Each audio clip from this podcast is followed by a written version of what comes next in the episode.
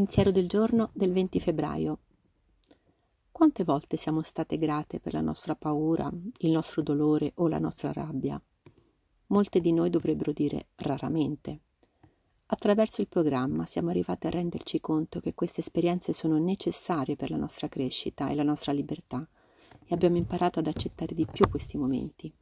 Più prontamente accettiamo la paura, il dolore o la rabbia, meno tempo passiamo a soffrire. La nostra disponibilità a correre il rischio di affrontare i nostri sentimenti, per quanto spesso sia spaventoso, ci porta il senso di pace e di appartenenza che cerchiamo da tanto tempo. Meditazione del giorno. Dammi il coraggio di affrontare il mio dolore e fammi comprendere che la guarigione arriverà. Oggi ricorderò, sceglierò di abbracciare il mio dolore, diventerò me stessa.